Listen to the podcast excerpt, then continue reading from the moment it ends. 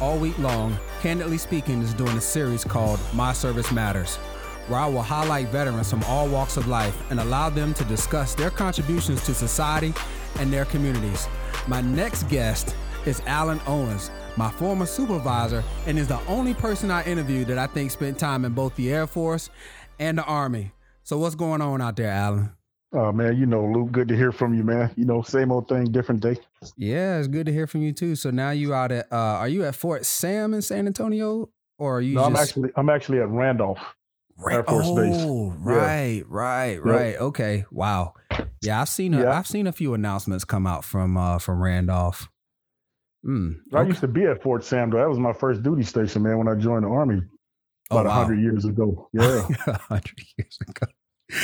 All right, so look, let me let me introduce you to everybody. So, uh, Alan Owens was uh, born and raised in Van Buren, Alma, Arkansas. Joined the Na- Air National Guard in Fort Smith, Arkansas, from 1985 to 1992. Went to Army basic training less than a week after Guard uh, drill. Uh, spent a total of 31 years in the military, seven years in the Air National Guard, and 24 in the Army. While in Yes, the sir. Army Air National Guard, Arkansas, he served as a security policeman. While in the Army, served as a soldier, drill sergeant, platoon sergeant, acting first sergeant, visual information manager. Duty assignments include Fort Sam, Armed Forces Network, uh, Korea. I don't know how to pronounce Sa- Silly in Hawaii. Still high. Yep. High in. Hawaii. It's an ac- Yeah. acronym. What's the acronym stand for? Um, Central? Identification, yeah, Central Identification Laboratory.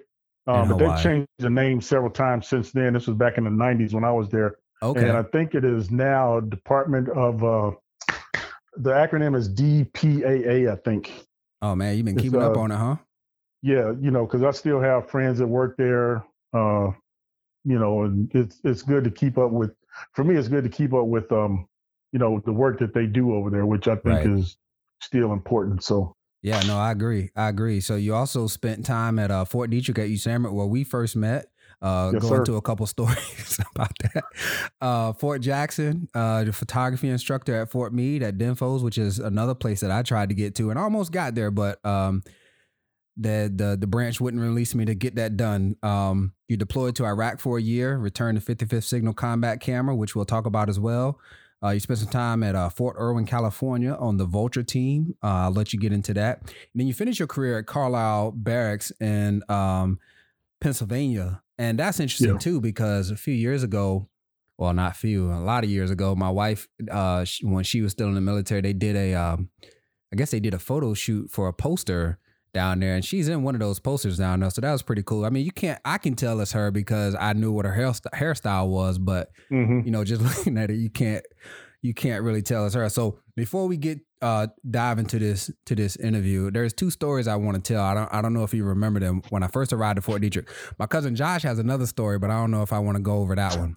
Um, so when I first got to Fort Detrick, I remember I remember this day because I got into the PAC office. You know, it was of course Marie and the whole crew in the in the PAC office, and I get in there and you know I show up. It's like my first day for the assignment.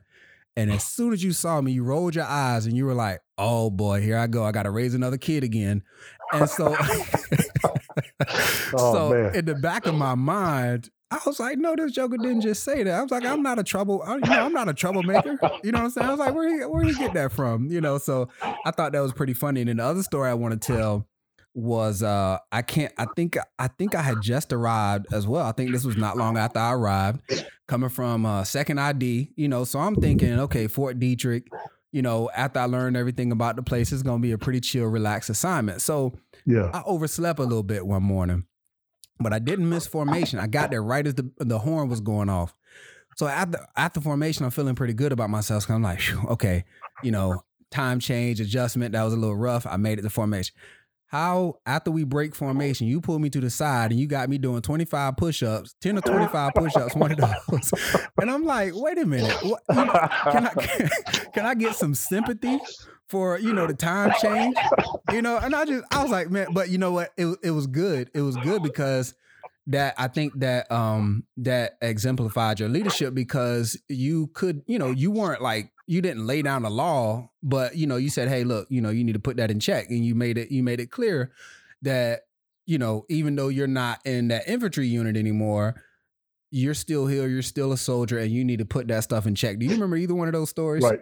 Man, I'm gonna be honest with you. I really don't, oh man. Oh my because goodness. I would tell you why. I would tell you why. because a lot of times when stuff like that happens, you know, when it's over, for me, it's over. Right. But okay. Yeah. So yeah. just remember that stuff, man. I have over the years, I've had soldiers tell me stories, and I'm looking at them like a deer in the headlights. So I probably did do that, but it's just that I don't remember because you know, as far as the discipline part comes, when I do what I got to do or say what I got to say, I'm on to something else, and I, you know, I forgot about this. Hopefully, you learned the lesson, and then you know we'll go to the to the next thing. But I don't, I don't dwell on it. But I know soldiers, you know, yeah, those are things that they will never, ever forget, man. I will not forget that because I remember where my mindset was. But you're right. But that's also a good point because a good leader, um, a good leader can can apply discipline and forget about it. Um, you know, when I put when I when I interviewed Lee uh McMullen the other day, he talked about that a little bit. He said, you know, he had to sit down with a with a soldier and I think he said he had to issue an Article 15, but he had, he told the soldier, he said, "Look, you know, I'm not going to look at you different, but I'm going to implement this this discipline." And he also kind of talked about that that that thing where you can you have that element where you can kind of let it go, you know. And I Right, and I yeah. think I think that's I think that's really important um when you when you're in any kind of leadership role. So, um I need to ask this question. How did you go from going into the Air National Guard to active duty in the Army? Well, first of all, before we even get into that, didn't you play football like at Arkansas or something like that? Well, after high school, I walked on, you know, uh, walked on the football team and made a football team, and I played there for a year. Um, and then, you know, life took over and ended up getting married and all that kind of stuff. And I didn't at the time I didn't have the the discipline to to stick with it, even though that had been, you know, one of my lifelong dreams was to play football for the Arkansas Razorbacks. And uh, so when I made the team, you know, as a walk on, I was like, man, this is, you know, this, this is it right here. Yeah. You know, I never made it into a game. I was always on the practice squad hmm and a JV squad and all that kind of stuff. And this was during uh first part of the 80s. Okay. You know, Gary Anderson was the star running back who later went on to play for the Tampa Bay Buccaneers, and Billy Ray Smith was a star on defense, and he played for the uh, San Diego Chargers. Um, we had Jesse Clark, who at the time was on the JV team, and he ended up playing with the uh, Green Bay Packers. And there was, you know, a few other guys that went pro. Lou Holtz was the coach at the time. oh man, Lou Holtz. Yeah, he was he was the head coach. Yeah, and Woo. a couple of years after that is That's when he got fired. right? Yeah, yeah, yeah, yeah. Because it was I graduated Oh. high school in in 1980, so I walked on in the uh, summer of uh, 80. You know, and and stayed there for for a year.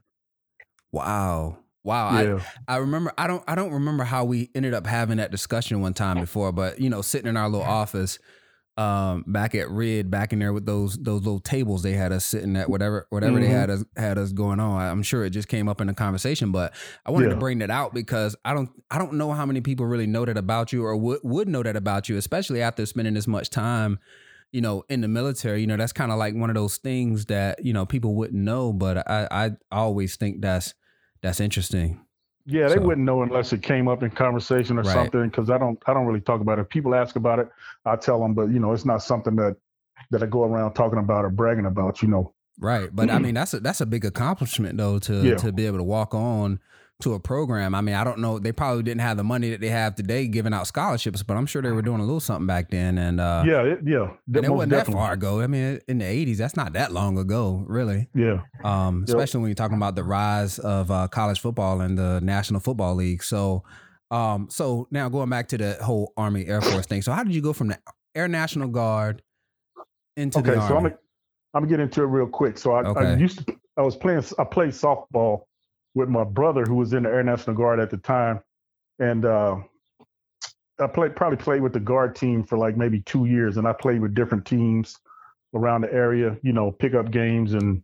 But my main team was the Air National Guard team. Okay. so in '85 we had a um, they were going to go to an Air National Guard softball tournament. And this is something the Guard did every year. They play at a different place around the country. Well, this particular year they were going to uh, Cheyenne, Wyoming, and they told me the only way I could go is if I joined the guard. Wow. Now, at the time, I was strongly against joining the military. Um, straight out of high school, I had actually went and signed up for the Marines and passed the ASVAB and all that kind of stuff. And then when they told me, "Hey, you're going to be gone away from home for 13 weeks," I was like, "Oh no, I'll pass." You know, coming from a small town, man, yeah. less than 2,500 people, never really been anywhere in my life. I was like, "No, I'm not going. I'm not doing that." So fast forward to playing on the softball team. Um, in order for me to go to this tournament, I had to be in the guard. So, you know, my brother, he talked to the recruiter. The recruiter talked to my brother. I think they ran a game on me, you know, because um, he came to me one after uh, one weekend. He said, "Hey, look, man, I got uh, security police. We can get you in security police with a fifteen hundred dollar signing bonus." Mm. You know, I'm like, "Okay, no problem, bro. You know, I, that sounds like a good deal." Now, me not really thinking and being naive of the military, I'm thinking, okay, I'll get that fifteen hundred dollars as soon as I sign up. Mm. You know, that's a little money in the bank. And Right. uh, they were like, no, once you sign up, you got to go through basic training. You got to go through tech school and all this kind of stuff, and then that money's going to be spread out over a period of three years, Oh. right? So they got me. they got you. You know, I, I can't say nothing else, man, except they got me. You know, on a fifteen hundred dollars signing bonus.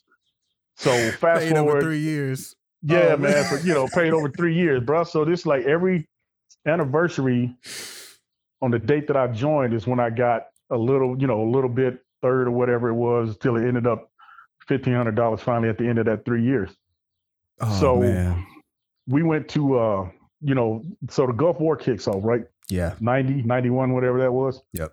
And we ended up going to um, Sembach Air Base in Kaiserslautern, Germany, replacing some of the security policemen over there that had been pushed downrange to Kuwait. Mm. And so we were augmenting those guys while they were gone.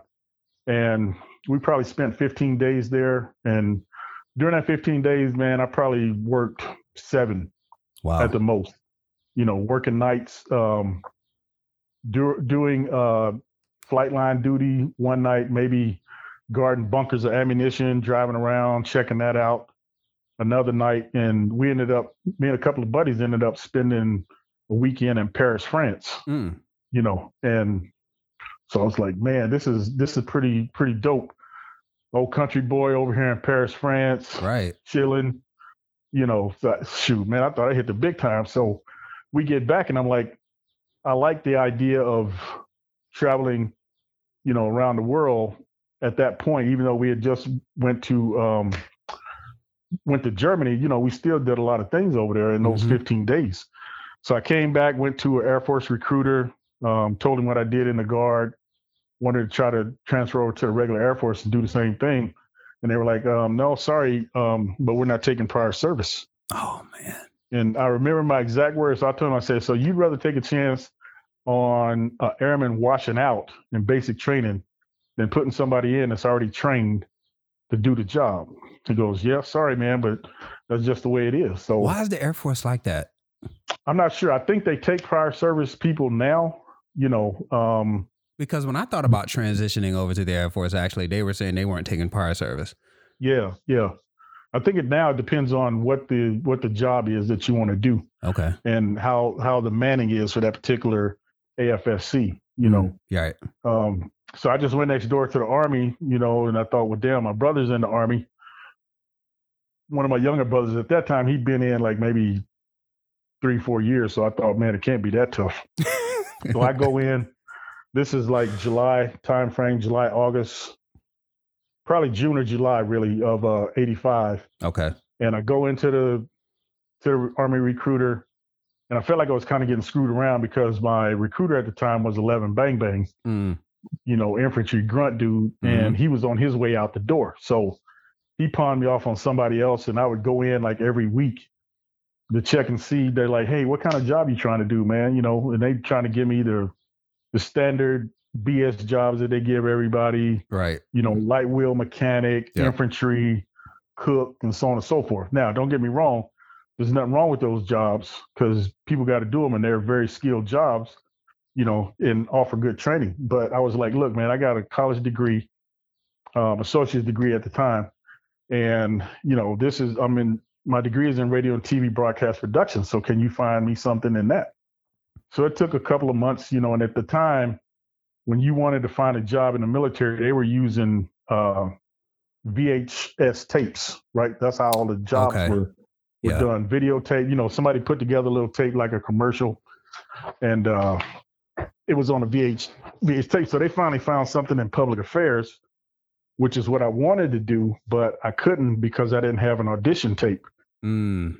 Now okay. rewind a little bit. At the time, I was also working at ABC affiliate station, uh, Channel 40 in Fort Smith, Arkansas. I remember you told me that. Yeah. Yeah. Yeah. Doing master control and everything, but I couldn't get an audition tape. So I ended up, they showed me a tape with um, video, you know, guys going out and videotaping um, people doing training, uh, medical procedures, that type of thing. Mm. Um, so when that happened, you know, um, I was like, yeah, that's it right there. That's what I want to do. Because at the when I was working at Channel 40, we actually went out to uh, Fort Chaffee, which was at the time JRTC, which eventually moved down to uh, Fort Polk, Louisiana. Okay. But what they would do is hire, you know, local uh, TV people, local TV people to go out and document the training and then come back and run the V8 VHS tapes so they could do their AARs and everything. So I was mm-hmm. like, okay, that's what I did a little bit over here as a civilian. So yeah, let me, you know, I'll join the army and do that. And eventually by September of that year, that's, you know, I got locked into the job and went off the basic training man for the army and the rest is history. Wow. Wow. So during your time when you were working at ABC, um, you know, I was I just this year, you know, since the pandemic, I've been trying to read a lot more, and I read about that guy uh, Robert Iger, who was the CEO of uh, Disney for a while. He's now like the chairman of the board or something like that. Did you ever? Uh, did, was he? Do you know if he was there while you were there? Because I know he got his start at ABC. I just don't know what affiliate affiliate that he that he got, but I know he rose through the ranks pretty quickly. Did you ever hear his name or remember his name at all? No, I can't say that I did, man. Okay. And really, the TV station I worked at was like small hometown station. You gotcha. know, okay. Um, okay. Yeah, it was. It wasn't a big, like a big network, like being in Dallas or mm. L.A. or anything like that, man. It was like homegrown. Yeah. Yep. Okay. So uh, my last question regarding that though is, I know you didn't really get a lot of any time in active air national, you know, in the in the Air Force, right? But as far as a a, a, a uh, from a military standpoint, which which service did you appreciate more? Only only only the things that you can compare, like you know people you were around and yeah. you know how they treated each other between Air National Guard and the Army. Which which one would you say was uh if you could have if you could have continued in the Air National Guard or the Air Force, knowing what you know about the Army, would you have would you have stayed in the Air Force?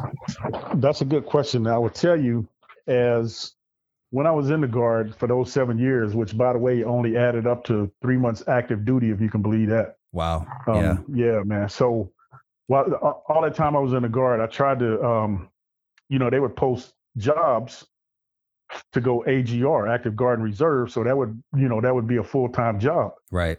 And I applied a few times over the years, but never got hired. Um, and I thought it was always some type of racial thing to it because I would see guys that worked out there as firemen on the weekends that got hired onto the security police side, mm. you know, in the AGR.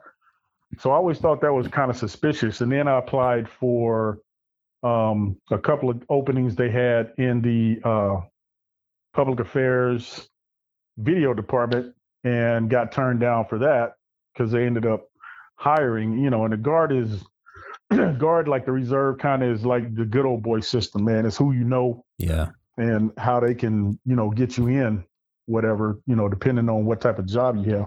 But compared to the two, you know, people always think the Air Force is better, active duty and everything, because they don't have all the discipline and they don't do all the hardships and everything. But for me, being in the Army was probably the best thing. Okay. If I'd been in the Air Force, I don't think I would have been able to stay in as much as I did because you know um, Air Force, man, you can get kicked out for looking at somebody wrong, you know, and that's a that's sort of an exaggeration, but Right. you know, in the Army, you do that, you get, you know, do some push-ups, get up and move on. Right. But the Air Force had a tendency to apply discipline, I think, a little bit harsher, more harsher than the than the Army did, depending on um, what it was that you did. And looking back over the years, you know, people think the services always competing with each other and who's the better service and this, that, and the other.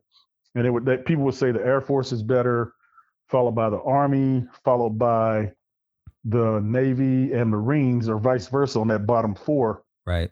three or four, depending on where you lived. And and a lot of that had to do with quality of life, um, housing, the base facilities, and just the overall look of the uh, of the bases and everything. But yeah, definitely for me, the the army man worked out to be the the best thing that I could have done. And I, my only regret regret is that I wish I had done it sooner. Mm, You know, Okay. instead of I don't want to say wasting, but yeah, kind of wasting all those years in the guard for it to only equal three months. Right. You know, yeah. okay. Yeah. but no. it did. oh, go ahead. it, the only the only good thing that came out of that was those seven years counted for pay. So right. you know, knock on wood for that. Yeah, no, that's that's that. You know, you definitely gotta gotta take that p- uh, pay. So I want to transition a little bit because you have a, a another very interesting part of your career that uh, a lot of people wouldn't know about is um, you actually spent some time in North Korea, like not Yes, sir. not just you know going to the border you were in north korea and i think i can't remember how long you said you stayed was it like a week or something you guys stayed or how long did you guys actually stay in north korea Oh no, my man. We were over there for about 30 days. oh wow okay So yeah, so this is when I was stationed at CILHI in Hawaii, um, which is now called Defense POW MIA Accounting Agency. Uh, same job. You, what we did was our mission was to go out uh, based off of um, evidence and based off of you know firsthand knowledge of burial sites and crash sites from uh, men and women in the armed forces, United States Armed Forces that were killed in the Vietnam War, Korean War, just based World War II, right even. Um, and we would go out and try to find their remains and then bring them back to Hawaii for identification and eventually um, ship their remains, you know, back to their loved ones wherever they live across the country. Um, yeah, so that was probably one of the best jobs that I, I'd say that was the best job I had in the Army. But we ended up in North Korea because we had a mission there. And so Clinton, I think, was the president at the time. And this was just after his impeachment thing. In fact, I think this was in February of 99 that we went there. And we went through China first, you know, which was cool because we got to go to the um the Great Wall, Mm, you know, spend a few hours there yeah looking around and we ended up staying in Beijing for like three days before we eventually got to North Korea. so when we got to North Korea, um, we're out at our base camp, which is like kind of out in the country, you know, and we we actually sat there after we got our base camp set up, established communications with the embassy and all this kind of stuff. We ended up staying there in the base camp for about a week because the North Koreans at the time were waiting on new vehicles from the United States, mm, uh, and along with fuel to go in those um, cars. And these were, you know, Land Cruisers that we were riding around in. So when they finally came in and they got permission, you know, for us to go out um, and do some digging, you know, we ended up bringing back seven sets of remains, but you could tell it was all political, man, because they would not take us out to any burial sites until um, a contingency from the League of Families came over and you know observed what we were doing. They watched the interaction between the North Koreans and our our team from Hawaii, um, which were all at the time were all uh, army personnel made up of myself as a photographer, and Mhm. then we had a an EOD guy who you know swept the area for mines before we started digging. right Um, we had a, a special forces medic. Each team had a special forces forces medic on it, and then everybody else were 92 Mikes mortuary affairs personnel. Mm. So they were the ones that were actually trained in doing that type of work, and everybody else just got hands on as as you arrived at the unit.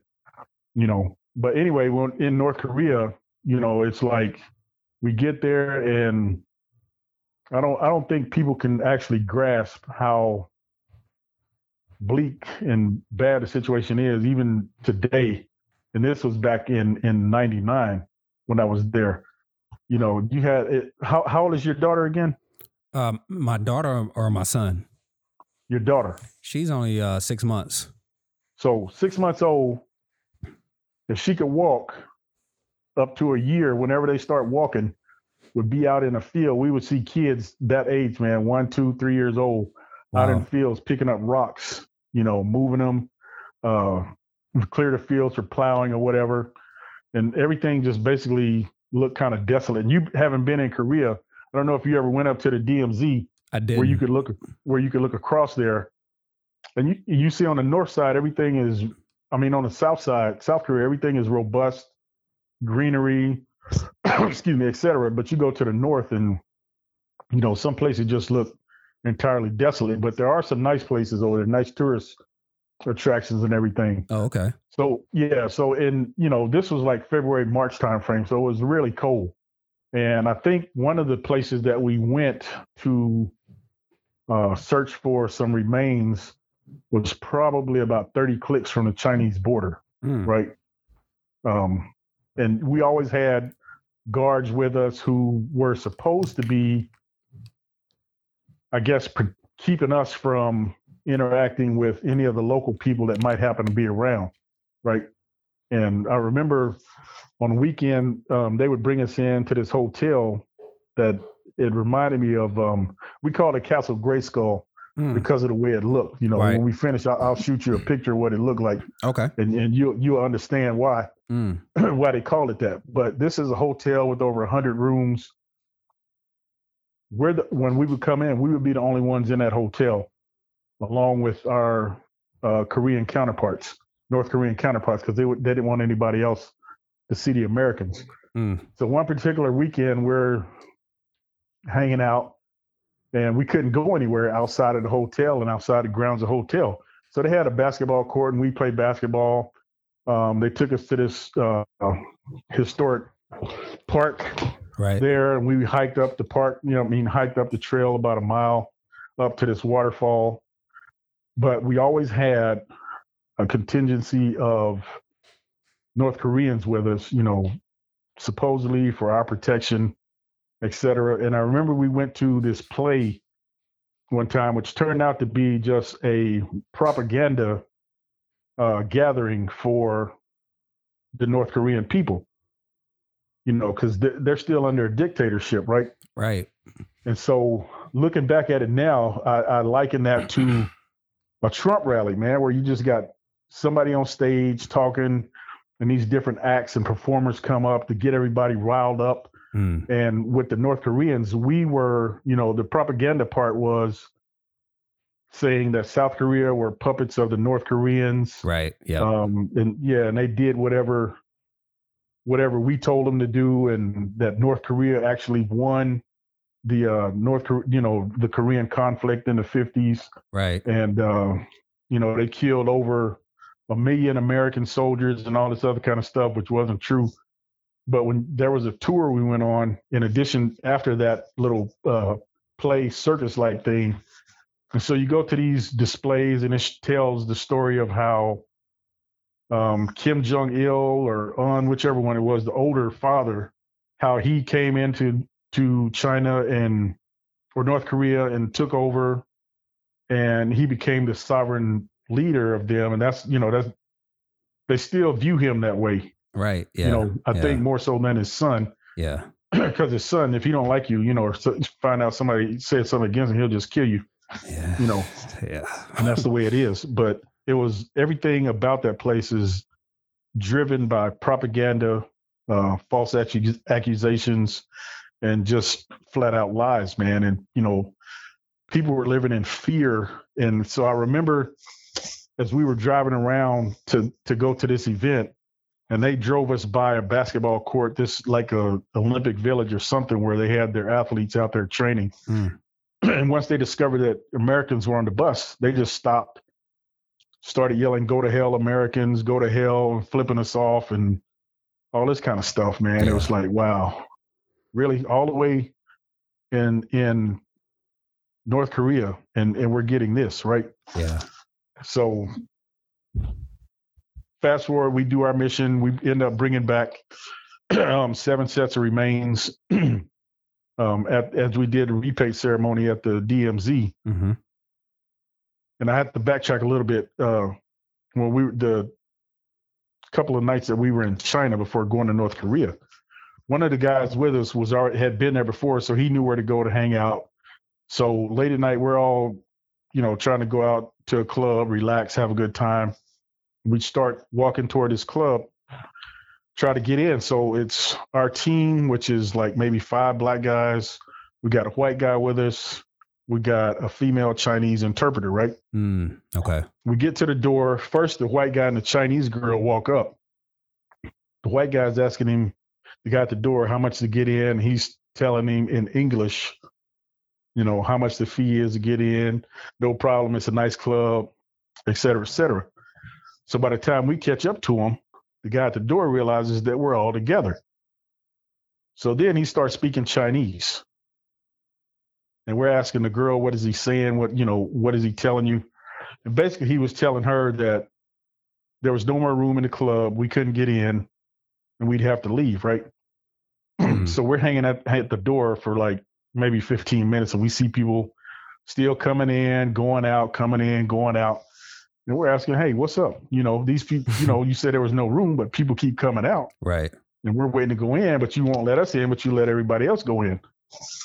So we eventually leave and go to this African club somewhere somewhere else in the city. Next morning we're at breakfast talking about what happened the night before and find out that at that club some Africans had got into a fight there and got kicked out Oh wow. because the white girl and the I mean the Chinese girl and the white dude they went back later on they got in the club with no problem Mm. and that's what the that's what the guy told them.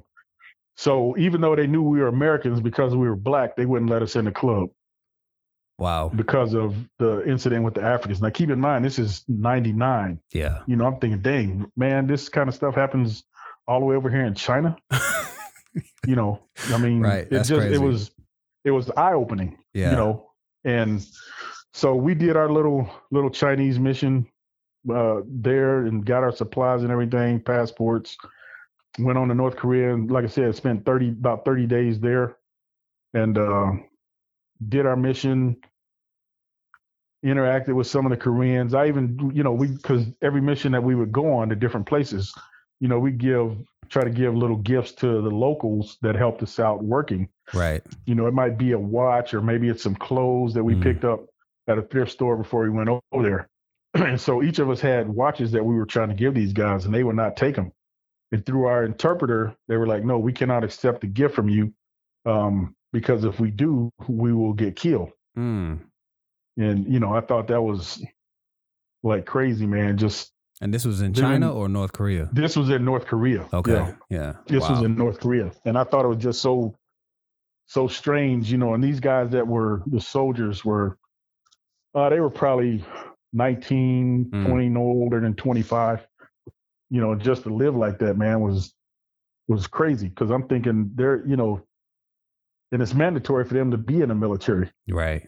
Right. no questions asked, and you definitely, definitely couldn't do that here. So when I hear people talk about, um, you know, Trump being tough on China and North Korea and this, that, and the other. And I'm like, man, y'all y'all really have no idea about how the the United States government interacts with these people. You know, not on a daily basis. What you see on the news a lot of times is not half of what's happening behind the scenes that that nobody nobody outside the military or a certain security clearance would even know. Yeah. So, but yeah, that that North Korean experience was was uh was definitely an eye opener, man. Wow, that reminded me. Did you did you watch the Spike Lee movie on Netflix, uh, The Five Bloods? Did you watch yeah, that? I did. Yeah. That- oh yeah. Listening to your Yeah. story kind of reminded me a little bit of the movie. I mean, not exactly, but you know, you had the guys going back in Vietnam, kind of reliving, you know, their Right, right. time over there. You know, it, it just kind of sounds like that. But if you go on, I think it's Netflix or something like one of those, one of those platforms, they have a few documentaries about that propaganda stuff you were talking about that happens over in North Korea. Um, that I've seen a few documentaries on that, and it is and it is real. They the people, they basically have to pledge their loyalty. Um, and uh, you know, I won't I won't go into more more than that with our current climate, but um, you know, uh, it it is Yeah. it is pretty bad. And even if you go, a lot of people think South Korea is completely, you know, it's just. I mean, they are a lot more free, but you get into some little parts down in South Korea, you know, some of those, you know, still looking real third world, third world hmm Yep. you know it's it's it's pretty bad and and you're right you know the racism is actually over there and it's the racism is thick um because south korea also has a large population of africans and you know it seems like they they got a lot of money you know it seems like they over there running some things too Right. Yeah. um yeah. you know so they have a, they have a heavy population but you know like you said they see you you know they see the color of your skin and it's like and they have so many stereotypes that's why one of me and my wife's favorite movie is rush hour and uh rush hour 2 has so many you know chinese black man stereotypes but when you're in like uh when you go to somewhere like south korea they they have a lot of stereotypes on us based on movies that they have seen and they think you know they'll say something and they think it's okay and it's funny and it's cool and it's like no man that's that's not really how it goes down you know? Exactly, man. so exactly. and and it's and so and and that really inspired me and that's why whenever it comes time for me to start doing movies i want to really avoid too many stereotypes i mean some stereotypes there's a lot of truth to a lot of stereotypes but not really Right. not in the way that you know people you know over overemphasize some of these stereotypes and so right. Not in the derogatory sense, as the- if that, right exactly yeah as if that is the norm right and not the exception to to everybody. You know. Right, exactly. So when I I that is one thing I want to be conscious of whenever I start really putting films out there because you go somewhere overseas, that's what they're basing their interpretation of what a black man is. When you go over there, is the movies that they've seen. You yep. know. Sure is. Um, but you know, a lot of them are conditioned now because you know we've been over there for so long. But you know, last thing I'll say about that Korean thing is, you know, my experience over there. I've been over there twice, and it seemed like the older generation had more of appreciation for for us being there. But some of the younger guys, man, they're like, you know, they weren't like the North Korean guys you were talking about. But some of the younger guys are like, man, we don't we don't need you here. We can do our own thing. You know, um, so um, but anyway, I thought that was interesting that you went inside North Korea, and I, I don't know Yeah. anybody else that can that can actually um, say that. So during your time, you became a drill sergeant. I remember when Mhm. you went to drill sergeant school. Yep. Um, I think. Uh, do you remember what year that was when you went to drill sergeant school? 2003, man. Summer 2003. Okay, perfect. Because that's what I have here. Um, it was around that time. So you were basically on the trail to train soldiers who were getting deployed to Iraq, and we were just starting to invade Iraq. I think in 2003. So what was that like? I mean, because I know the army was still kind of doing the the Vietnam style training. So what was that? What was that? What was that like to start to train soldiers as they were getting ready to to go down Yeah, range? that's that's a good question, man. Because I when I started September 2003, you know, we were just uh, like you said, we were just getting into going into Afghanistan, Iraq, and uh, so being on the trail was was interesting because at the time we had a few soldiers that came through, and some of them were um, had been in juvie and it was you know somehow they ended up it was either okay when you come out of juvie you go to the army or you go to go to jail. We had a couple of them like that. Mm, fast forward to 2004 when the surge picked up is when we really started getting soldiers through. Now on average if you're on a trail for basic training you might do let's say nine weeks. Every nine weeks you're you're training a cycle with maybe a one and a half week break in Okay. between wow. each cycle to get ready for the next one.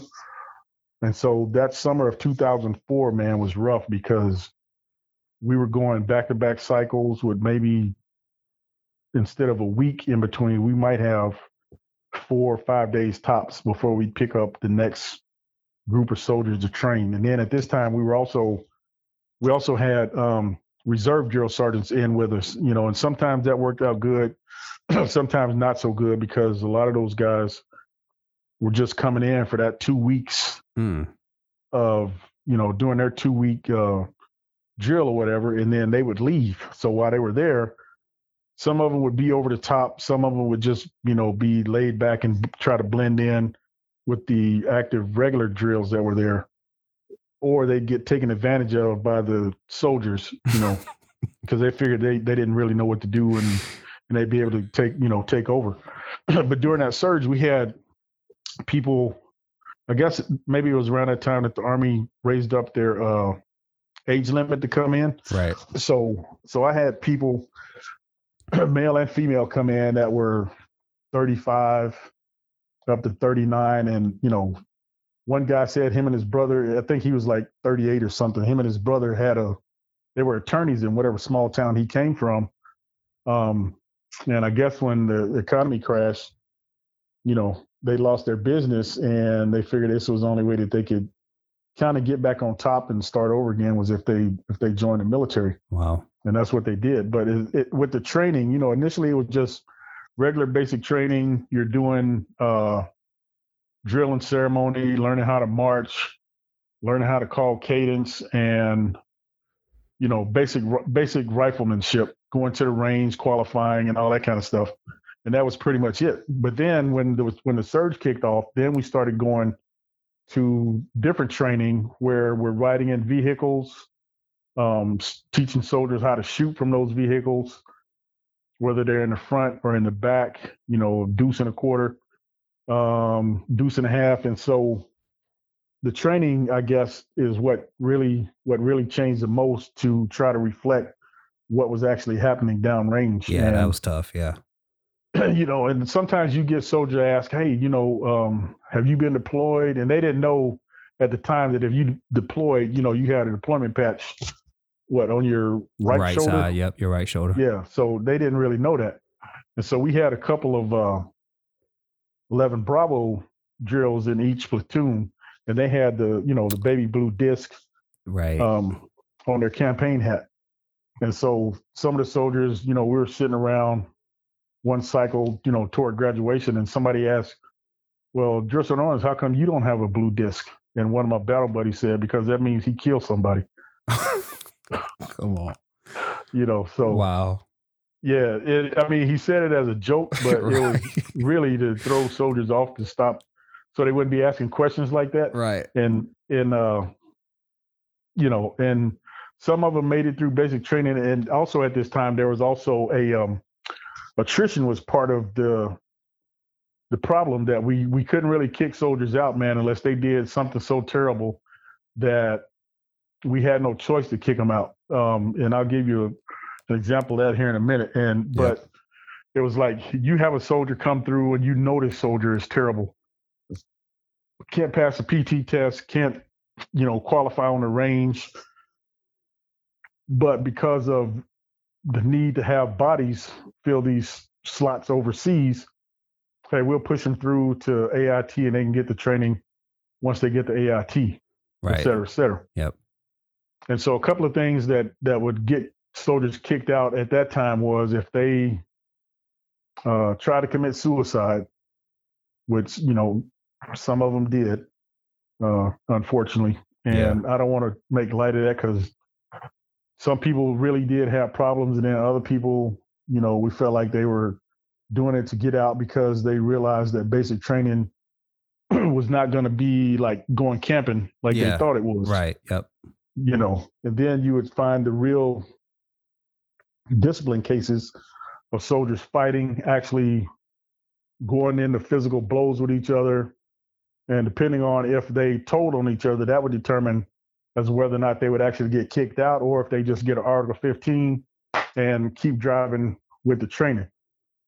And Hmm. so, yeah, so at the time, you know, uh, I remember we had a, a male soldier that was in the platoon, and he had actually gotten transferred from another battalion because of a discipline problem. Problem. Mm. And so anybody that had a discipline problem within our battalion or battalion across the street, they would normally send them to our platoon um, because of the reputation of my battle buddies and myself. Okay. You know, um, and you know, I ain't gonna say that you know we laid hands on anybody, but I think they understood the purpose of us being there and why they were there and who was in charge. Right. So this particular guy, man, had a had a habit of really, um, for lack of a better term, sexually assaulting females. Mm. But nobody was saying this went on for a couple of weeks and nobody was saying anything, right? Like actively doing it while he was in training. Like actively doing it while he was in training. Wow. And so one of the things when we found out about it, we were like, okay, so what what is he doing?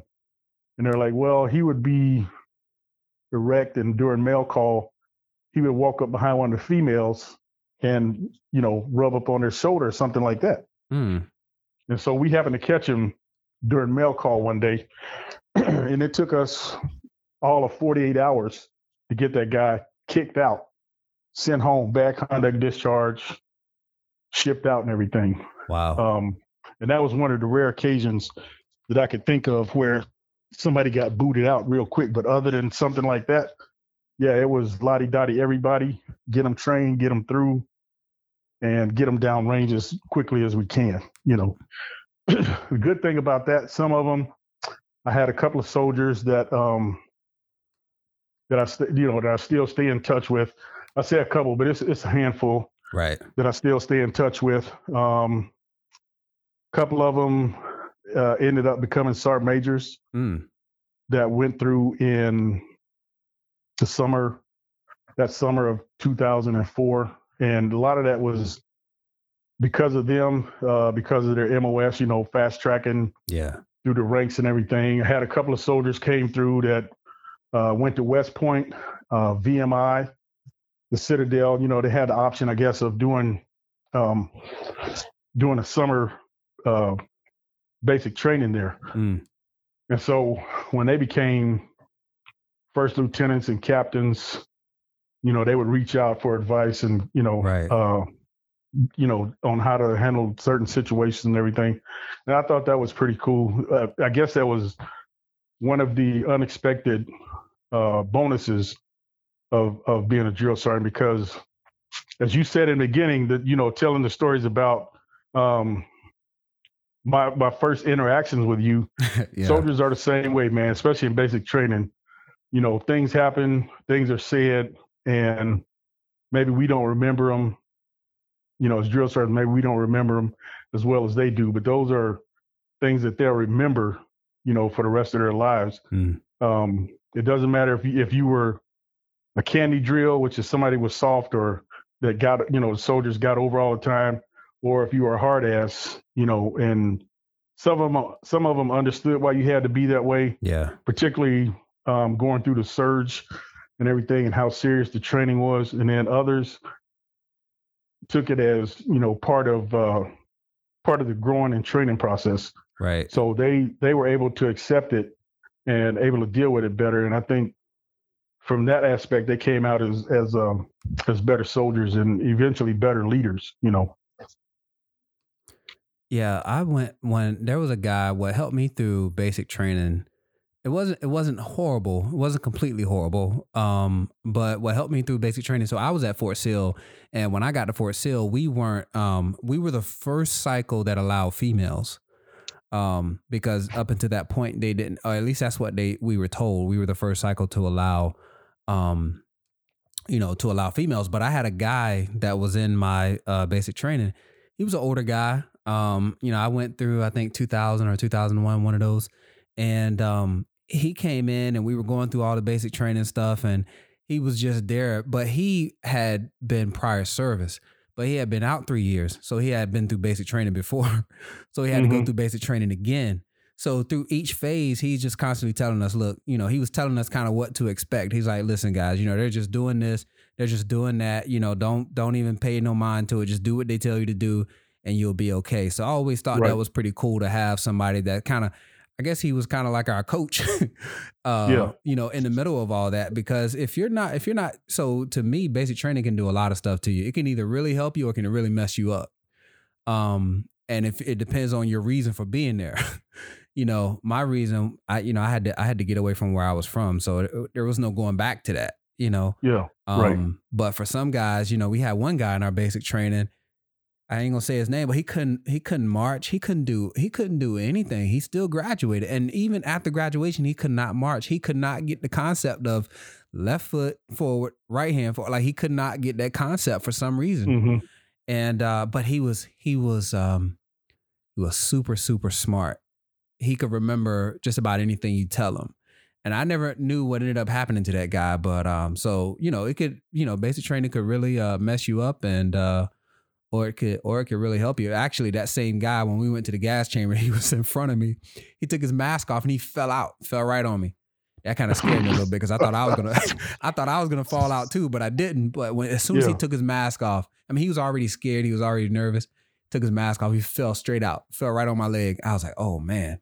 So Wow. you know, but you know, they they drug they drug him out of there. So basic training was one of those um, good times for me. So you, so in addition to training soldiers to get prepared to go to Iraq, um, I might be jumping a, ahead a little bit here, but you ended up spending some, or, or maybe around the right time. Uh, so at that point, after that, you ended up spending some time in Iraq as well. So uh, tell us about your experience in Iraq because at this time you're still you were still I guess you would have been a 25 Zulu at that time I guess.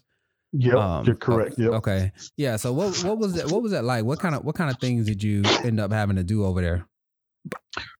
So I was, as you say, at a 25 Zulu and basic uh, BSP, basic still photography instructor at DINFOS from 05 to 08. So in 08, I volunteered to um, deploy, you know, on a MiTT team because I knew there I wasn't ever going to go to a unit that Right. at the time I was thinking I'm never going to go to a unit that um that I'm going to deploy with as a combat camera dude. Uh, and at the time, there was no chance that I thought that I would end up going to 55th, but Mm, we'll get to that in a minute. So while I was at DINFOS, I volunteered for a MIT team, uh, military, um, you know, training team, right. and I ended up going.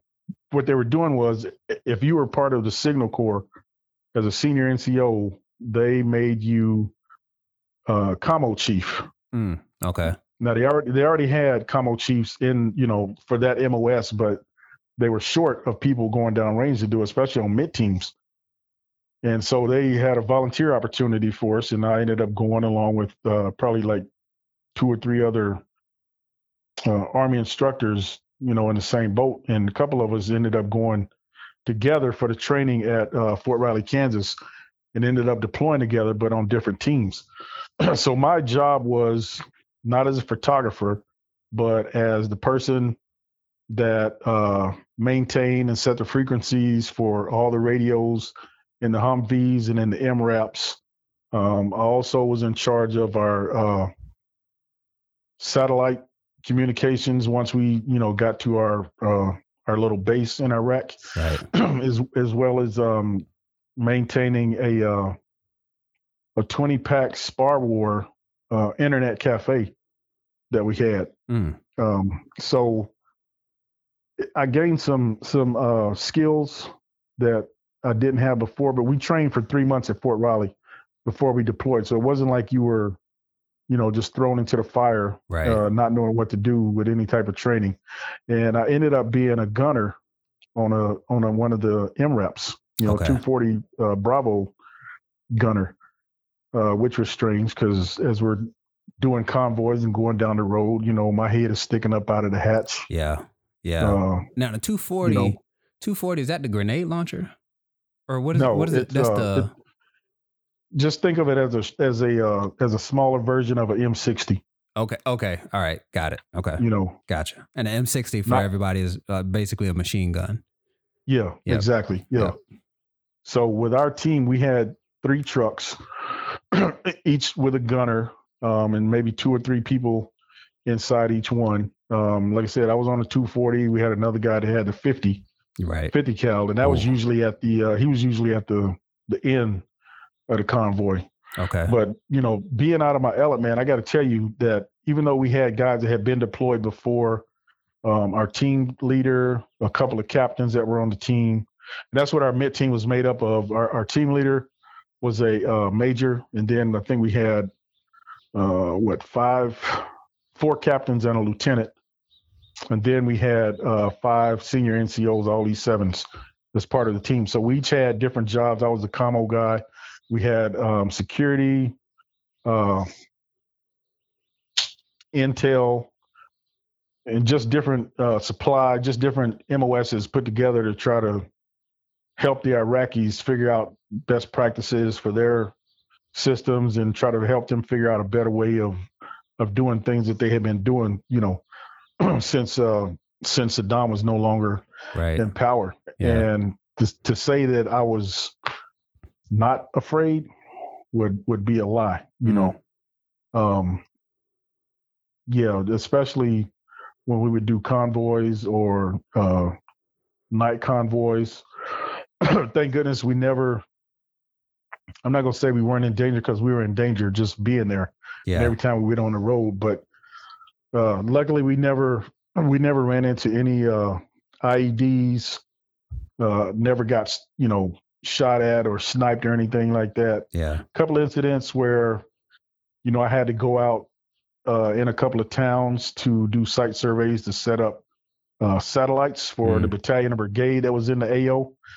Um, which was weird because I'm thinking, okay, I'm not a qualified S6 soldier. Right. Yep. I've only had training in this for three months. And so you got for soldiers. Every, for everybody Yeah. to know what the S6 is, that's like the Army's uh, communications, uh, technology. That's that's the division that kind of controls all of the Army technology type stuff, right? Yeah, yeah, that's Yeah. the IT people, Right. the radios, communications, all of that. Yep. And so I got put in charge of going out trying to find sites for these people to put up their radio antennas, their satellites, so they could communicate with each other and you know not be seen or find out found out by the uh, insurgents that were in Iraq at the time. And the place that we were was actually a place called Ur, Camp Ur is where we were, which is you know uh, that has some some biblical connotation to it as well. Okay. Um, with the Ziggurat and you know you could do some do some research on that. But Okay. uh, I have to say that that being there, I was lucky that I was on the team that I was on, surrounded by the guys that were on the team, the ones that were experienced, that took care of us and told us what to expect, um, and you know things to do, things not to do, which was cool. And to give you an idea of of the time frame of where we were while we were there, uh, you know, we had access to cable, uh, CNN, um, a couple of movie channels, and and different things like that. Right. And I remember being in a meeting uh, one day, and you know we're sitting in there having a meeting. The TV's on in the background, and it flashes something flashes on the screen saying that Michael Jackson was dead. Oh wow. Right. So yeah.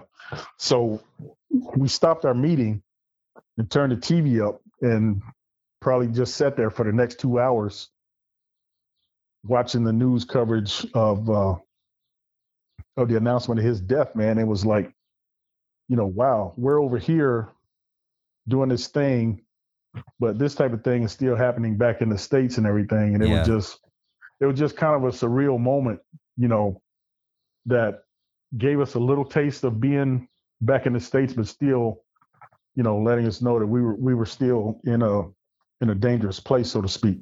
Mm. Um, but in you know, interacting with the um, with the Iraqis turned out to be better than I expected because when we did our training at Fort Riley, Kansas, there were Iraqis already there. You know, people that were interpreters, Right. and they got to come to the states to try to uh, blend in and try to get citizenship. Okay. Wow. I didn't know and that. lit, lit, yeah, literally the first time that I saw him, uh, you know, I got goosebumps on my on my skin, and you hear you hear that phrase, the hair stood up on the back of my neck, man. Oh, That's yeah. because because of everything that I had seen on TV, everything that had been told about Iraqis and Afghanis, and so I was just, you know, afraid, fearful of them, man. You know, Yeah. I was like, man, why are these people over here and all this, that, and the other, and I didn't really understand. But then once we got there, and over a period of time, you know, I, don't- I don't want to say you build friendships, but you build a certain amount of uh, trust Yeah. You know, with your Iraqi counterparts, knowing, and it was basically, I think it was more or less because it was a, a give and take type of thing. They would expect us to give them things, um, you know, to help them out, like radio equipment or maybe medical supplies or, you know, things along that line. And they would invite us out, you know, to their camp, their side of the camp for, you know, dinners. We'd invite them to our side for Mm. for dinners and you know just basic communications and you know trying to as the saying goes trying to win hearts and minds Yeah. and uh when we got ready to leave it was, it was actually after that year was up it was actually kind of sad to see you know to leave even though we were you know jumping up and down let's get out of here like yesterday Yeah. Yeah. but it, it was after seeing these guys every day and, and building up a little bit of uh, a little bit of trust with them and and being able to interact where they could understand us and we could understand them without that big language barrier even though there was still a language barrier there we you know we understood each other or we'd write things down or make gestures right. hand gestures where the communication was good. And so it was kind of sad to see those, you know, to to leave, but we were glad at the same time. Excuse me. And you know, occasionally I'll look at the photos and think, man, I wonder where these guys are Yeah. are now, how some of them uh, fared out. And there's a couple of interpreters that we had over there that I'm actually uh, still friends with on Facebook, you know, Okay. and so we, you know, we still chit chat, and a couple of them ended up coming, being able to come to the states uh, on whatever that program is that that allowed interpreters to come here. Right. Um, so it, you know, so it, it was it was scary, but um, but I'm glad I did it and and got it out of the way, and all of our team made it back, you Yeah. know, without being uh being physically physically harmed. Right. Well, you know, I'm glad because, uh, you know, I talked about this with uh, Lee Major McMullen, um, you know, on on this because I'm glad you were able to humanize um, the people that you were working with in Iraq because I think from this from this side of town, I guess when you're looking at from an American standpoint, you know, they just see body counts. Okay, it's like Right. you know when when the war first started. I remember when we were at Detrick and you see across the screen this many soldiers died today. This many iraqis were blown up in this and this. And it's and it, and it desensitized you to what's actually going on. So i appreciate you humanizing these people that you were working with because a lot of people here you know we they i won't say we but i'll say a lot of people have this this this mind this thought process kind of like what you said but you know you you didn't know until you actually met with them. But people Right. have this mindset of okay this guy looks like this and he looks like that. So you know we're gonna avoid him especially around that time. People would- if you if you walked in somewhere with the especially after 9-11 if you walk somewhere with a with a turban on or anything like that people were avoiding you. Um but the the the vast majority of people in other war torn countries the vast majority of them at the end of the day want the same thing out of life that we want you know good health want to be able to take care of their families you know they just want to live their Right. lives and most Yep. people that's what they want and i think and and and you can even compare it somewhat to to our lives here you know when we talk about black lives here you know we want the same thing everybody else want we want health we want you know to be able to take care of our family you know but we it's, it's hard to do that when you're feared and people are afraid of you um Yeah. so I appreciate you uh D, de uh or or humanizing uh, the people in Iraq because you know they're they're not they're not everybody is trying to blow up Americans. You That's know? true, and that, and that's a good point, man. Once you can see people as humans and meet them where they are, and actually talk to them, then I think that that takes away some fear. Yeah. Of course, being in a war zone, you still have your you still have your guard up. Oh yeah. You know what I'm saying? But you know, like being here in the states, if you just talk to people, that that would alleviate half the problem right there. Yeah. No, I agree. I agree with that. So uh, I want to kind of circle back a little bit, um, real quick to talk about DINFOS. So a lot of people aren't aware of DINFOS. The, nobody in the army is is pretty much aware of DINFOS because when I told when I was in the army and I told people I was a 25 Mike multimedia illustrator, they would look at me and most of them would be like, "What? You're you know you're you're a cartoonist or you know you're you're this or you're that." So I'm like, "No, I'm not a cartoonist." You know. So uh, so I want to tell everybody what DINFOS is. DINFOS is the Defense Information School, and in my opinion, is one. Now, our jobs haven't always trained at this new facility. It's well, it's not new now, but when I went, it was only about two or three years old. And um, you know, there was another base where they trained. I think it was in Florida somewhere where we trained before um, they moved up to Fort Meade. I, I don't know for sure, but oh it, yeah, you're right. Now go back before that. Yeah, well, to uh, Lowry Air Force Base in Aurora, Colorado. Oh wow, I didn't know that. I didn't know that. And Maybe before I did that, know that. Before that, Fort Benjamin Harrison in uh, Indianapolis, I think it is. Wow. Yeah. See, yeah. that's yeah, that's that's definitely uh that's definitely going back. But you were an instructor at DINFOS, uh, at the Defense Information School. And, mm-hmm. you know, when I left that school, and there are some Army jobs that you're probably familiar with when we were at Detrick, some of these guys were coming out of their AIT with associate's degrees, you know? Yeah. Um, so the yeah. Army has some, some really nice schools, but talk about DINFOS because DINFOS was one of the very, was a very unique place for, for Army, for Army training. It, it is in the sense that it is also uh, the military communicator school for the Navy, the Air Force, the Marines, and even the Coast Guard. Mm, right. So if your Yep. job involves photography, public affairs, um, graphic illustration, uh, we talk about on the 25 Romeo side, uh, you know, equipment repairers Yep. of TVs, uh, recording devices, um, camera studios, things along that nature. This DINFOS is the premier center for that type of training, as well as international students um, in the public affairs arena. And so, being an instructor there for three years was really um, a blessing for me, man, in the sense that it helped me gain some knowledge uh, about our job. Because when I came in, I was a 20 at the time it was called 25 Papa, which was video. Right. So our the MOS was split between you either did video or you did still photography. Mm. And I think around the end of 93, maybe 90 middle end of 93 is when they combined them and made it one MOS. But you still have to go past photography before you get to the video course. And then you move out to you know the the career career field for the army um, whereas the air force i think they instead of separating they came together and everybody just falls under public affairs now Okay. similarly with the navy um, they're mass communicators so you know you might be under the umbrella of mass communications which includes photography video uh, graphics um, public affairs, et cetera.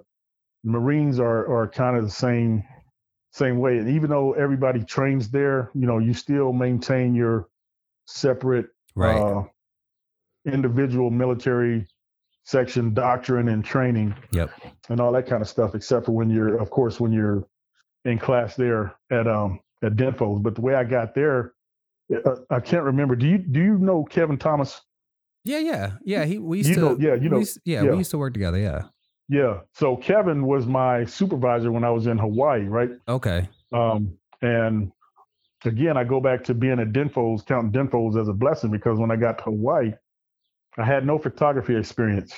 I came through, remember, I came through on the video side. Right. So the weekend I get to CILHI in Hawaii, um, the NCOIC of the lab at the time, Sergeant First Class King, she gave me two film cameras, a Nikon, uh, what was it, a Nikon N9, Okay. I want to say, and maybe an N4 Okay. gave me five rolls of film, said go out and shoot, and come back and we'll see what see what everything looks like. Mm. That was my photography and tra- training. I'm serious, man. So everything I Oh, did after that point was was uh, trial and error. You know, I had to figure out how to use the flash on my own. Yeah. Uh, figure out the camera settings. You know, the ISO and Yeah. all this kind of stuff, and hope that I got a good picture because it wasn't digital. Right. Yeah. People don't appreciate know, that people film. understand. Yeah. Yeah, yeah.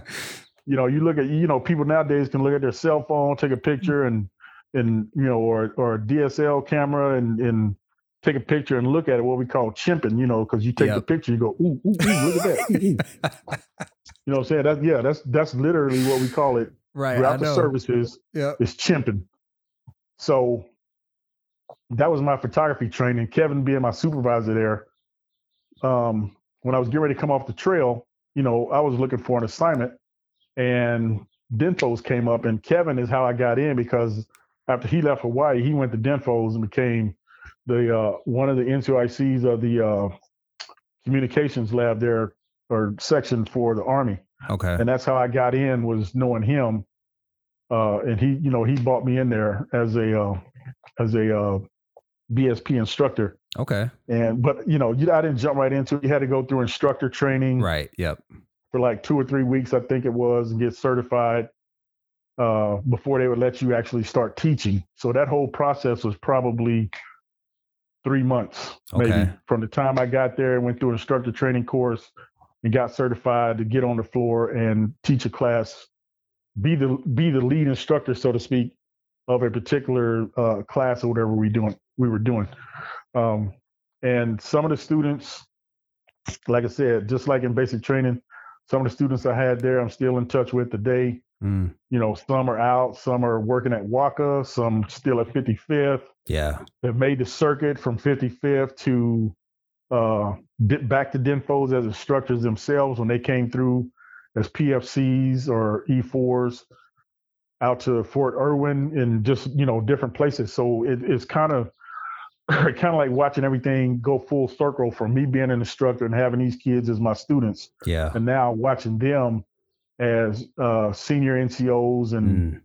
you know excelling in ways that myself and them too never never expected. But it, at, the same time, it's good to see them, uh, you know, doing what they're doing and and still in it, still enjoying it, still, uh, you know, producing great imagery and, and Yeah. telling great stories and everything. A couple of them even have their own business, photography businesses Oh, good. Okay. you know they're out and uh you know and and i think about the uh the growth of of you know talking about former former students former soldiers of like where you are right now and what you're doing you know my man dj teddy yeah.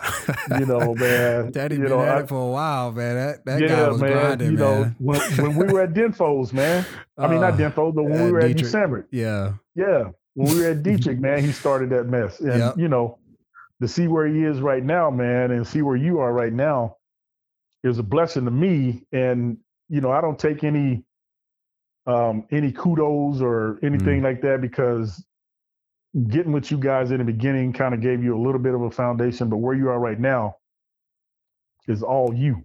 Yeah. You know what I'm saying? You got people that pour into us, that build us up, and it's up to us to take that and and and glean what we can, you know, and not hold on to the getting smoked and Yeah. Holding on to it. all yeah. that kind of stuff. You know what Right, I'm saying? And, right. You know, but that's good too. And then you know you use that as a, as a building block and stepping stone to um to where you are. And you'd asked a question earlier about my particular uh, leadership style. I'll tell you where that came from. Hmm. Sort of when I was at Fort uh, right here at Fort Sam at, at my first duty station. I remember I had an NCO or NCOIC man would tell us, "You guys are the worst soldiers I've ever seen in my life. I don't know what's wrong with you. I've never seen a soldier like this." And she would just, you know, pardon my French, but bitch at us, man, almost on a daily basis. Yeah. You know what I'm saying? like in her eyes, we could never do anything right, even though we were doing stuff right. right. But at the time where I worked at, there was probably like 10, 12 military, and the rest, maybe 30 or so, were civilians. So anytime one of the civilians who didn't happen to like the military people went and told her something that we allegedly did, then she would come down on us, you know. And after that speech about us being the worst soldiers and her reaming us out and all this other kind of stuff, man. I said if I ever get to a point to where I'm in charge of somebody, Mm, I will never be that type of NCO. yeah. Yeah. You know, I'll say what I got to say. Discipline is necessary. Show them the right way versus, you know, what they're doing. Go by the standard, et cetera, et cetera. But I will never, if I can help it, demean a soldier or my troops like that in front of anybody. And so, from that standpoint, and also being, you know, 29 when I joined, Yeah. turning 30 in basic training, you know, and already having a family and everything, I kind of took from that too, you know, Hmm. of already having a family and Yeah. and applying, you know, certain things um, to that situation. So that that is where uh, most of my um, most of my uh, leadership style came from, particularly when I had when I had black soldiers and I felt like they weren't, you know, giving 110 percent or giving their best. Man, I would be like, look, you have to do it better than everybody else. Yeah. And I'm I'm not going to be the one to let you come in here and slack off and step and fetch it your way through this and think Right. that what you're doing is okay Right. because it's not. I say you're making me look bad, you're making yourself look bad. You know, people already if they already got a, a low expectation of you or they think low of you, any everything that you do is going to be tainted from that point forward. So you have to do something not necessarily to try to impress them, but to show that going back to what you said about negative stereotypes, to show that you aren't that stereotype Right. that that you're better than that, you Yeah. know. And so that was always part of my leadership style and thinking of we got to do it better, we got to do it the right way. And if you do that, then everything else, you know, will will take care of itself. Right. No, and and we we definitely appreciated the leadership. When I was talking to Lee, you know, I told him, you know, we got we kind of got spoiled at Fort Detrick because that was, you know, we had a, a all star roster of uh of good leaders. Um and you know, we got spoiled and that was definitely a good foundation for me because that story you just told, I think you actually uh I think you actually told me that one time before. I don't think I was doing anything, but I think it was just kind of one of those things we were talking about um, you know, sitting up in that office because, you know, we didn't always have a whole lot of work to do because our job was Yeah. to basically support the, uh, you know, if there was a ceremony or, you know, if they were doing some kind of briefing, you know, with, you know, Right. um, Yep. so, you know, I, th- I think that was one of the conversations, but I also wanted to go back to the DINFOS thing because I don't know if I told you this, but so was it, was it Master Sergeant Kilo who was, who I had met with that one time, Keo or Kilo, uh, at DINFOS that you introduced me to? Do you remember her? Was that her? It, The- she was she was Maybe- in charge of it. I think. it might. I think it was uh, at the time. I think it was Master Sergeant Pipersburg. Okay, okay, maybe maybe that's who that was. So, um, you know, they were she was whoever that was, whoever I met with, they were willing to accept me, but Branch wouldn't release me. But I don't. The part that I don't know if you know was a couple years ago. I got offered a job there as a civilian as an instructor. Yep. I remember you Um, telling me okay, that. I Yep. did tell you that. Okay, so Yep. you know, in so many ways, I wished I could have done it, but the commute would have just it just would have not would not have worked based on the age that my son was at the time because he was only Mhm. about six, maybe seven or seven or maybe he was about seven or eight, and he, you know he couldn't stay home by himself. So if we couldn't be here when he got home, you know that just wouldn't have worked out. So uh, I really, I really wanted to uh, work at Denfo. So that's that's a segue into the last uh, uh, thing that I really wanted to get into was uh, give us a brief, uh, give us some brief discussion about 55th Combat Camera, and then also talk a little bit about your time at at at the War College up in Carlisle. Sure. So, so 55th is is a a very unique beast in the Army. Um, 55th is one of those places, like you had talked about earlier about basic training. It's either going to make you or it's going to break you, Right. depending on what your mindset is, um, what you're what you're going for there, and the uh, the motto is, uh, uh, you know, 55th Signal Company Combat Camera Eyes of the Army. Mm. So with that, we have, you know, soldiers, uh, 25 Romeos, Mikes, um, go out with different units and document their training. They go down range with them when they deploy, including uh, including uh, ranger forces, um, group forces, uh, Navy. Where they go out pretty much with everybody except for the Marines, because the Marines pretty much stay to themselves. Right. but being there really everything that I did up until in the military up to that point kind of prepared me for being at 55th and being able to deal with uh, discipline issues, different personalities of soldiers, um, and you know, being thrust into leadership as a platoon sergeant, as acting first sergeant sometimes, and people looking to you really uh, for answers, man, to you know, to solve problems, to solve their problems, you know, whether it be uh, domestic incidences or um, financial issues. Right. Yep. You know, um, maybe drug problems. All of those things were at 55th, just like they are in the rest of the Army. And so that was like a culmination of everything that I had learned in the Army about leadership, discipline, how to deal with different different personalities and different things. And I'm not to say that throughout my career, always did things the right way. Uh, you know, I tried as much as I could to do it the right way for the unit, for the soldier, etc. But you're always gonna have, you know, that one or two soldiers that don't like you for whatever reason. Yeah. Yeah. Think you're old, think you're being harder on them than you are on somebody else. You know, half the time people like that, you know, they weren't even they weren't even in my direct chain of command. Mm. Maybe they were, you know, in a different platoon, different squad or whatever. And our interactions weren't, you know, weren't always personal, so to speak. And so from that standpoint, um, I enjoyed being at 55th. I like training the soldiers. Um, I'll give you a quick story while I was there. Okay. You know, we are talking about, um, you know, people not being able to cope, not being able to uh, deal with certain things in the military.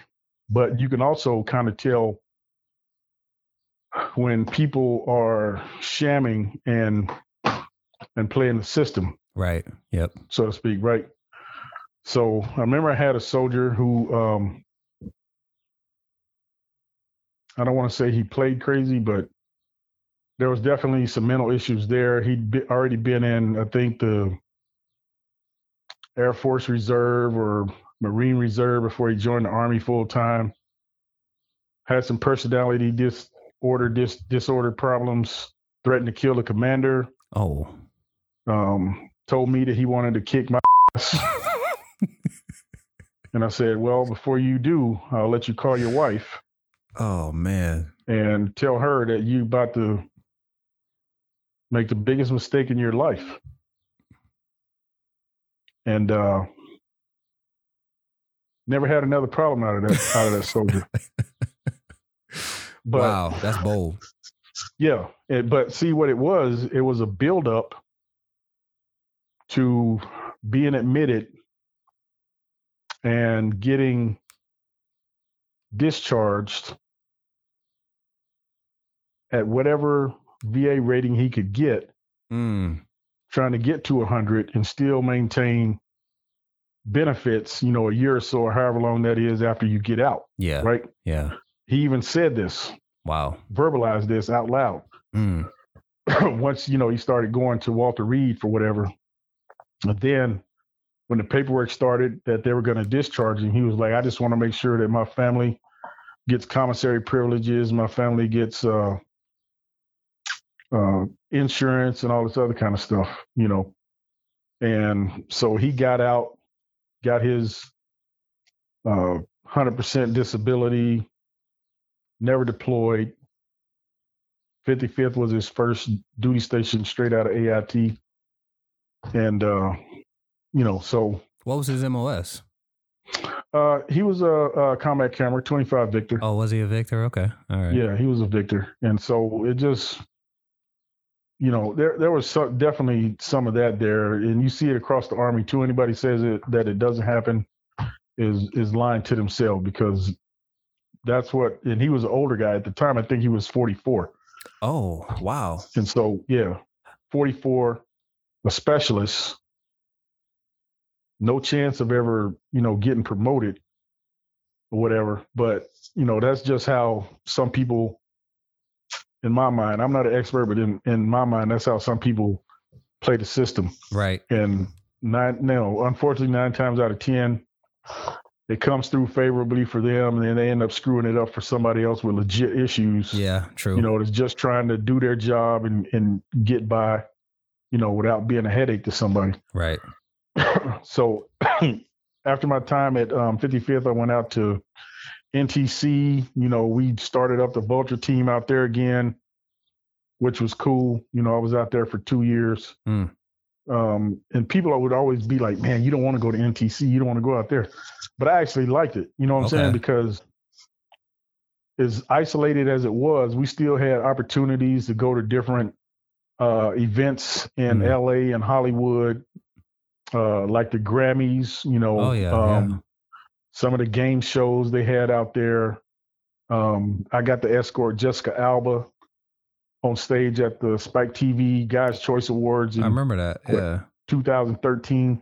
Just different cool stuff like that, man. It- you know, the work is hard. Yeah, you working 20, 28 days straight with four days off, and then Mm. you're right back at it again as units come in to the rotation, you know, to do their training before they deploy Right. but that that was actually turned out to be a um a better uh duty station than I imagined it was. Plus, you know, my wife's dad lived in San Bernardino, which was maybe an hour and a half away. Oh, wow. Okay. So we, you know, we go down there about every other weekend, or they would come up or whatever, you know. And so, so that was that was pretty cool, Yeah. you know, to do that. And uh, so from there, I went to my last duty station, Carlisle Barracks, which is up until I got ready to go there, I never heard of Carlisle Barracks.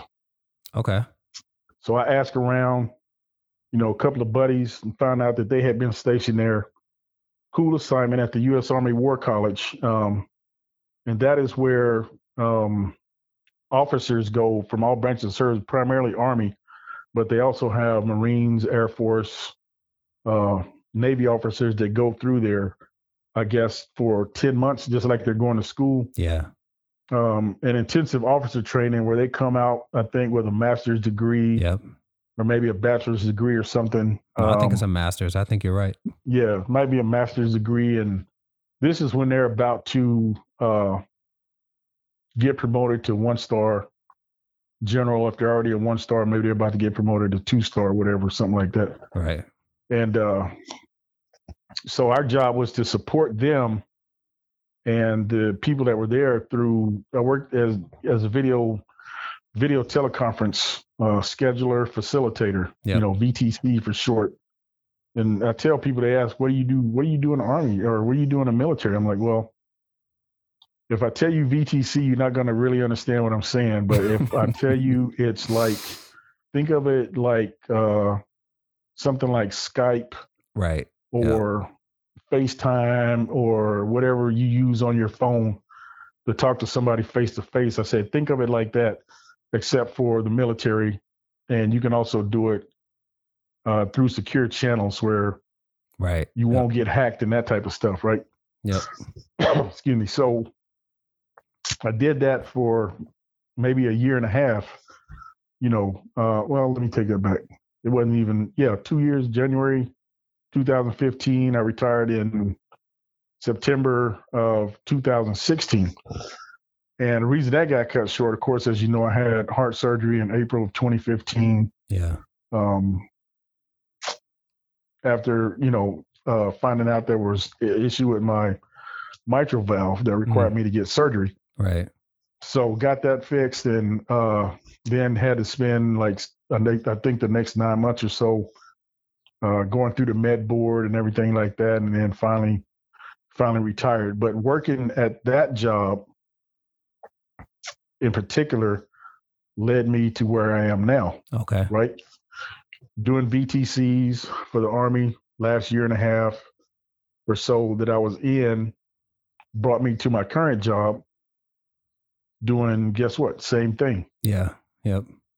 You know, so in that sense, it it all kind of, you know, came around full circle. Like I said before, everything that I did in the military led me to becoming a decent NCO at 55th. Everything that I did after that led me to where I am now. Um, you know, with the job that I'm doing. So you know, it, it's uh, I have to say it's cliche, but I have to say, man, in that sense, that I've I've been um, extremely fortunate and extremely blessed to be where I am right now. Mm. Um, still be in contact with people like you, you know, that we more like you and I, I tell you all the time, you, Teddy, uh, Trowbridge, Joey Trowbridge, Quintisha Mason, you Mm. guys were my first soldiers that I ever had that I was in charge of, right? Mm. And so, um, I guess thinking about you guys and building those leadership blocks with the four of you also helped push me to, you know, carrying that forward to to other assignments that I had, dealing with other soldiers that I had. Um, and real quick, you were talking about when you were late uh, late for formation, right? Yeah. I used to have this problem with with Mason. Everybody that was at Fort Detrick at the time that she was there knows this, man. And we'd be running, running the fence line, and she'd already missed formation. Then by the time we ran by the barracks, I would have to stop sometimes, go knock on her door, and wake her up. Wow, that's You know, funny. Yeah, man. You know. That's funny. And then when I when I was at 55th, I had another soldier that had the same problem. And I think I ended up giving both of them, at least the one at 55th, I ended up giving him, recommending him for Article 15 because, you know, I don't know, he he just couldn't get right for whatever reason. and uh that's funny. but I, it, like I said, it's like everything was a stepping stone, a building block to the next level Mm. to the next level that brought me to where I am right now. And you know, it's it's so many people uh, that I was fortunate enough to work with and fortunate enough to interact with throughout those years. You know, the 24 years I was active duty in the army. Man, I couldn't even. I don't know. I couldn't even begin to name all the people that that had an influence on me and you know put their trust and confidence in me you know, to to be that leader that they needed, um, to be the discipline that they needed. and I go back to, to my days at 55th, you know, I was kind of like the bulldog Yeah. there, right? Yeah, you know, um, the guy that kind of tried to keep every keep everybody, at least the the senior NCOs, to try to keep everybody together Yeah. and and you know bite down when I needed to and make sure everybody was doing the job that they were supposed to do. But we had a lot of good NCOs there. Everywhere I've, I've been stationed, actually, we had a lot of good NCOs Hmm. that took care of each other, um, looked out for each other, and even to this day, man, you know, like you and I are talking right now, we still stay in touch with each other, still laugh and joke about the good old days Yeah, and yeah. you know that type of thing and so you know i'm just i'm just really blessed and fortunate man to still be able to have people in my life like you like teddy and and everybody else that i've met throughout throughout that 24 year uh, journey Right. And you know, I think as, as you were talking, I was thinking about this. Um, one of the things I think I picked up from you over the years was, um, you know, you talked about being the bulldog, is, you know, I can't think of a time where, you know, if there was an issue, you would you would you would approach that issue, you would bring that issue up. And what I find in leadership now and and a lot of other places that I've been, people are afraid to, you know, to speak up for their people. And even as time was in the military, you would have certain uh, NCOs, non-commissioned officers, who were afraid to speak up for their soldiers because they were afraid of how that would reflect on them. and to me that rendered them in, you know ineffective because they couldn't yeah. look out for their soldiers and you know my my wife laughed at me all the time because she's like you know you're always trying to stir up the pot i'm like no it's not really about stirring up the pot and that's one thing that i picked up from you is that you know you always you have to you have to speak up you have you have to speak up and you have to you know you have to you know it, it ain't about being a you know trying to tell people, you know, or you know, trying to tell people what to do, or bossing people around, or anything like that, or or right. trying to make it look like you're the big dog. But you you just you, you can't lead anybody if you're not willing to speak up for them. And mm-hmm. I think mm-hmm. that's that's exactly. one of the things that I that, that's what I picked up and to see the leadership slack off like that over the years is why I say when I was at Fort Detrick, I've been to four or five duty assignments, and when I was at Fort Detrick, that was that's what I really appreciated about you and and the leadership there because you guys, you know, you guys spoke up because we've uh I, I, I won't go into that, but we uh there was there was sometimes some leadership issues there. So um so yeah, so I really definitely appreciated that. Um Yeah, I think I think you find leadership issues just about at every level, man. I mean, mm. from excuse me, from being a private up through, you know, general officers, there yeah. there's always an issue with with some with leadership style not being you know because I've seen NCOs get relieved of duty. I've seen officers get relieved of duty. Mm. Um, you know, for uh, infractions against soldiers or not maintaining the standard or whatever. Uh, and luckily, you know, thank God that never happened to me. You right. know, I never never crossed that line, so to speak. But you know, I was I, I can say I definitely peeked over the edge a couple of times. you know what I'm saying? When and soldier was about to take you out back. Yeah, you know, I, I've definitely peeked over that edge, man. And but you just got to know which direction to take and where to cut it off. You know, where does uh I'm throwing up air quotes here, but where does Drill Sergeant Owens end and Sergeant Owens the person begin, you know, right. so that soldiers will trust you and NCOs will trust you to come to you with their with their problems and be able to sit down. And you don't even necessarily have to be able to give them uh, answers or solutions all the time. Sometimes right. you just need people to listen. And then during that listening process, you know, occasionally they figure it out on their own. Hey, thanks, sir. I appreciate it. And, you know, move out. Yeah. Yeah.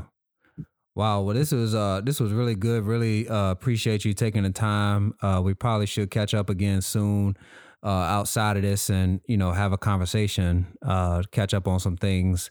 Um, so, but no, I, I appreciate your time. I appreciate you coming on here. But the uh, the last thing I, I forgot to say is, is there anything that you would like to tell service members who are just now joining or about to retire? Um, any encouraging words for for that that soldier that might be sitting down right now trying to decide he's at eight at the eight year mark, eight to nine to ten year mark, and he's trying to decide he or she is trying to decide if they want to continue to to uh, keep on the service. Uh, any encouraging words, uh, parting words, I should say, or encouraging to encourage someone. So yeah, so I would say first of all, man, you know, as you know, the military is not for everybody. Th- that goes to any thing that you do in life, any job that you do in life. The military is not for everybody. But if you're in it, glean what it from you can't, you know, glean what you can from it, whether it be the education, you know, think of how many people that you know that came in, excuse me, without maybe they came in with a GED and they now have a bachelor's or a master's degree. Right. You know, um, use it to your benefit. And when you're in, do your job, do the best that you can, help somebody else along the way, like like like people helped you mm. come up through the ranks. Um, you know, if you have certain experience in situations, you know, impart your wisdom. Even if you, even if you are a specialist E4, and you think that whatever you have to say uh, won't contribute to the unit, I guarantee you it will, and it does. and you know, just today I heard this conversation on the radio um, about that very question that you asked. You know, as as as a black man, what would you tell other black people that may be considering joining the military, or if they're already in, what would you tell them? Hmm. And what I just said, just use use it for your benefit.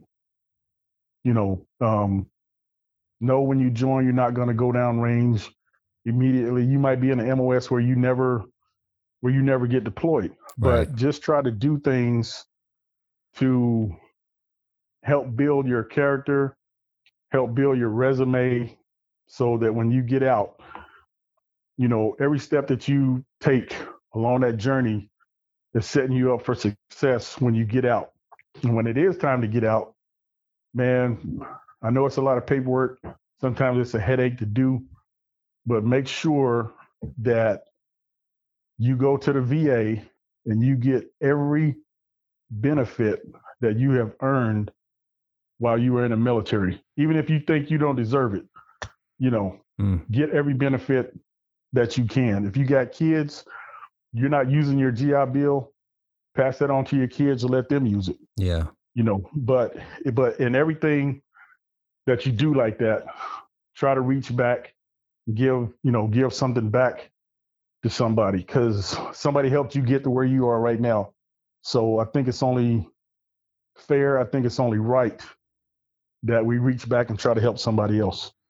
Wow, I, I appreciate that, and I'll throw in one one other plug behind that. So I interviewed uh, a guy by the name of uh, Doctor Xavier Bruce, uh, former uh, Air Force Lieutenant Colonel, and right now he his his his business uh, actually helps soldiers uh, transition. So um, I would I I will send that information over to you just so you can have it because I think you would really appreciate what he's what he's doing. So uh, again, Alan, appreciate your time. Uh, we'll cu- we'll touch bases again after this. I'll send you a, a message here soon, but uh, appreciate your time. Yes, sir, my man. I'm glad to do it to you, man. You know, thank you for uh, reaching out. You know, as always, and uh, yeah, man. You know, keep keep stirring the pot, bro. All right, man. Appreciate it. Yes, sir. All right. All right, we'll holler at you later, Luke. All right. Take care, man. You too. Later.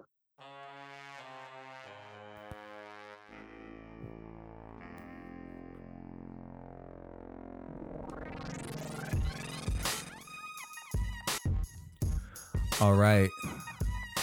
That was my former supervisor, Alan Owens. As you can see, he, you know, he's a pretty down to earth guy, pretty straightforward guy. You know what I'm saying? You know, he'll he'll give you he'll give you what he got. You know, so I really appreciated that interview. Uh, he was Fort Detrick was my second duty station, and he was my supervisor. But I learned so much under him, and I learned so much while I was there. And like he said, you know, a lot of people that we were working with are out doing big things right now. Um, so yeah, I appreciate y'all listening.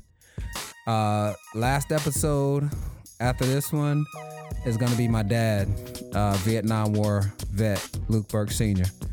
All right, y'all. This is candidly speaking. It's been fun to do these military interviews. Been a former military person myself. It's it's been fun. It's been real, and it's been interesting to listen to everybody's experiences. All right, catch up with y'all next time. This is Luke Burke, candidly speaking. I'm out.